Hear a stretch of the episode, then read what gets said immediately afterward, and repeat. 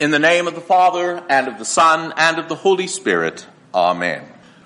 The advent of email and texting has also brought another new form of communication, known as emoticons.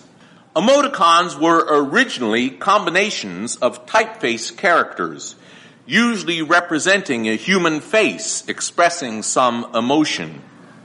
The two most common emoticons are made with a colon and parentheses and represent either a sad face or a happy face. In many programs now, if you type in this character combination, they automatically display these symbols. All the teachings of scripture fall into two broad categories, which can be summed up by these two emoticons. Law and gospel. The law is the sad face, the bad news of our sin. The gospel is the happy face, the good news of our Savior. Every good Christian sermon should contain and properly balance both law and gospel. First comes the law, which is like the diagnosis of our sinful spiritual condition. Then comes the gospel, which is God's good news of His cure for our condition. It is a fundamental mistake either to preach only the law without following with the gospel or to preach only the gospel without first preceding it with the law. Law without gospel leads only to despair and that is not the purpose of the law. The primary purpose of the law is to bring us to a recognition of our sinful state, to prepare us to receive the good news of the gospel. If a doctor tells you that you have a deadly disease, what's the first thing that you then want to hear from him? Is there a cure? To preach the law without following it with the gospel would be like a doctor telling you the bad news of your fatal disease, but then just abruptly leaving the room without saying anything more. How would that make you feel? On the other hand, to preach the gospel first without preceding it with the law is like a doctor going straight into telling you the treatment you need without first examining you, explaining what is wrong and why you need that treatment. To preach the gospel without preceding it with the law makes the gospel meaningless and frivolous, something you don't think you even really need. Today's epistle reading from Ephesians is like a concise law gospel sermon by the apostle Paul. First, he diagnoses our sinful condition with the full severity of the law. And then he tells us the good news of God's cure for our condition with the comforting sweetness of the gospel. As for you, you were dead in your transgressions and sins. Note that Paul does not say that we are just spiritually sick. Sin is not just a slight spiritual sickness or weakness, and all we need is a little boost from God to help us get over it. It does no good to give a booster shot to a corpse. As for you, you were dead in your transgressions and sins, in which you used to live when you followed the ways of this world. James says, don't you know that friendship with the world is hatred toward God? Anyone who chooses to be a friend of the world becomes an enemy of God. And Peter says, I urge you as aliens and strangers in the world to abstain from sinful desires which war against your soul. But we must all confess that we have been guilty of turning from God's ways and choosing to be friends with the world. When you followed the ways of this world and of the ruler of the powers in the unseen world, the Spirit who is now at work in those who are disobedient. The truth is, when we follow the world's ways, we are really following Satan's ways. The ruler of the powers in the unseen world, the Spirit who is now at work in those who are disobedient. All of us also lived among them at one time, gratifying the cravings of our sinful nature and following its desires and thoughts.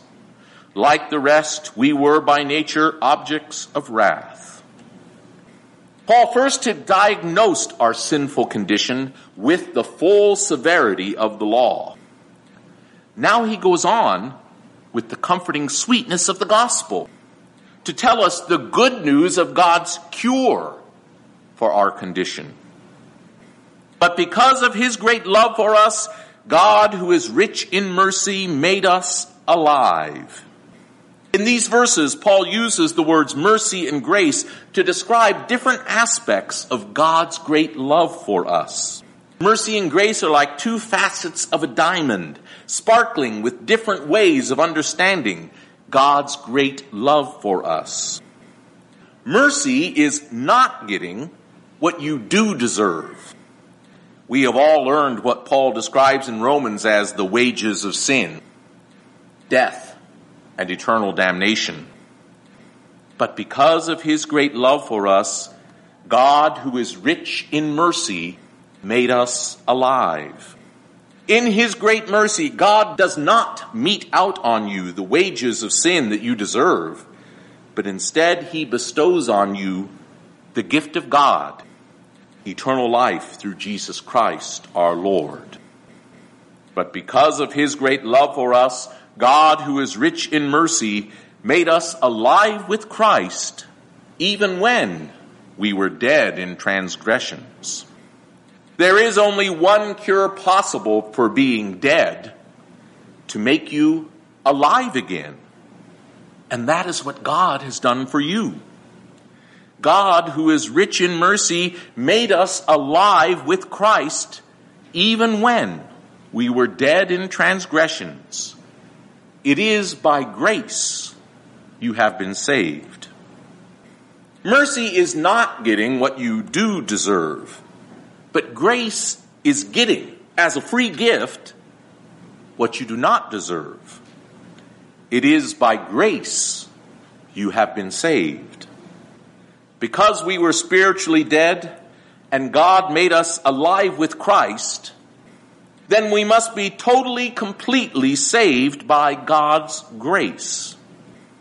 For we could not save ourselves or in any way contribute to our salvation any more than a dead person could cure themselves. That's why Paul uses these extremes in his illustration. Not being just spiritually sick, but being spiritually dead and then made alive again. Because a dead person is incapable of doing anything, your salvation must all be God's work by God's grace alone. God, who is rich in mercy, made us alive with Christ even when we were dead in transgressions. It is by grace you have been saved. And God raised us up with Christ and seated us with him in the heavenly realms in Christ Jesus. Paul means that because Christ is risen from the dead and seated at the right hand of God the Father Almighty, your resurrection from the dead and entrance into heaven are assured. He puts it this way in 2 Corinthians. We know that the one who raised the Lord Jesus from the dead will also raise us with Jesus and present us with you in his presence. It is to emphasize the certainty of our resurrection to eternal life that Paul speaks in the present tense as if you and all believers are already with Christ in heaven. And God raised us up with Christ and seated us with him in the heavenly realms in Christ Jesus, in order that in the coming ages he might show the incomparable riches of his grace, expressed in his kindness to us in Christ Jesus. This is a very brief description of what heaven will be like. In heaven, Paul says, God will show us the incomparable riches of his grace. He puts it this way in 2 Corinthians. No eye has seen, no ear has heard, no mind has conceived what God has prepared for those who love him. Now we come to the climax and the main theme of Paul's little law gospel sermon. For it is by grace you have been saved, through faith. And this not from yourselves, it is the gift of God, not by works, so that no one can boast.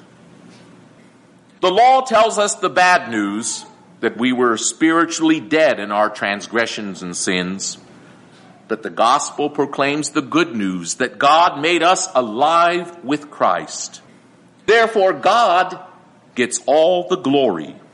Salvation cannot be because of our works, but is entirely the gracious gift of God.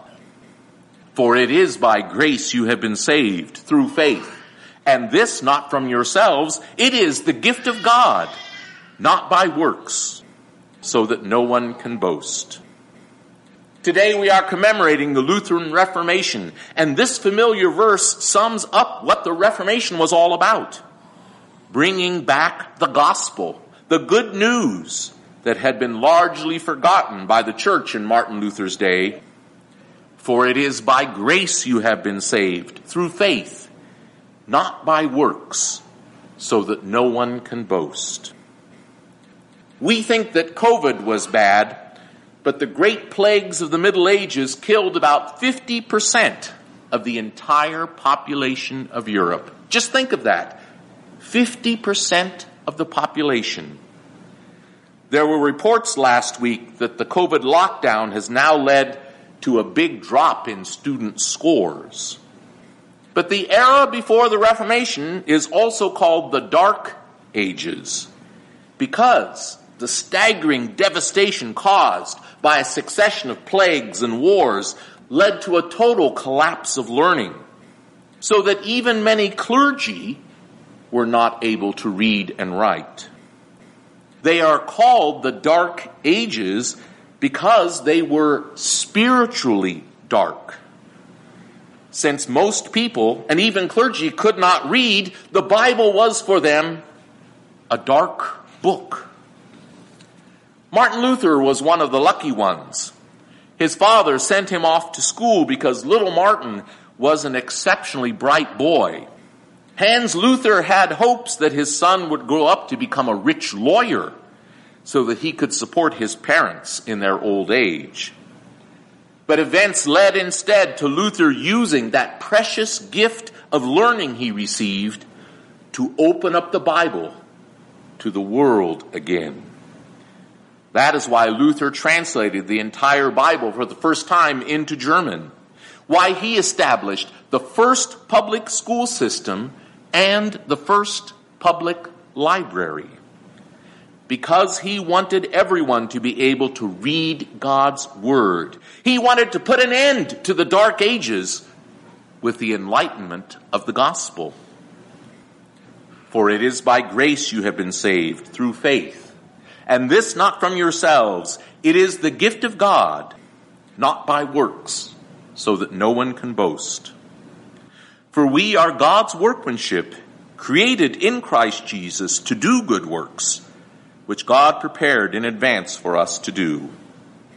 Paul concludes by explaining that even though good works do not save us, we will do good works, not to earn salvation, but as a result of our salvation, out of gratitude to God for his gift of salvation. Paul puts it this way in 2 Corinthians. He died for all, that those who live should live no longer for themselves, but for him who died for them and rose again. Every good Christian sermon should contain and properly balance both law and gospel. Today's epistle reading is like a concise law gospel sermon by the apostle Paul. First diagnosing our sinful condition with the full severity of the law, and then telling us the good news of God's cure for our condition with the comforting sweetness of the gospel. Jesus himself beautifully sums up the gospel in the most beloved verse in the Bible. The Son of Man must be lifted up that everyone who believes in him may have eternal life. For God so loved the world that he gave his only begotten Son, that whoever believes in him shall not perish, but have eternal life. For God did not send his Son into the world to condemn the world, but to save the world through him. Amen.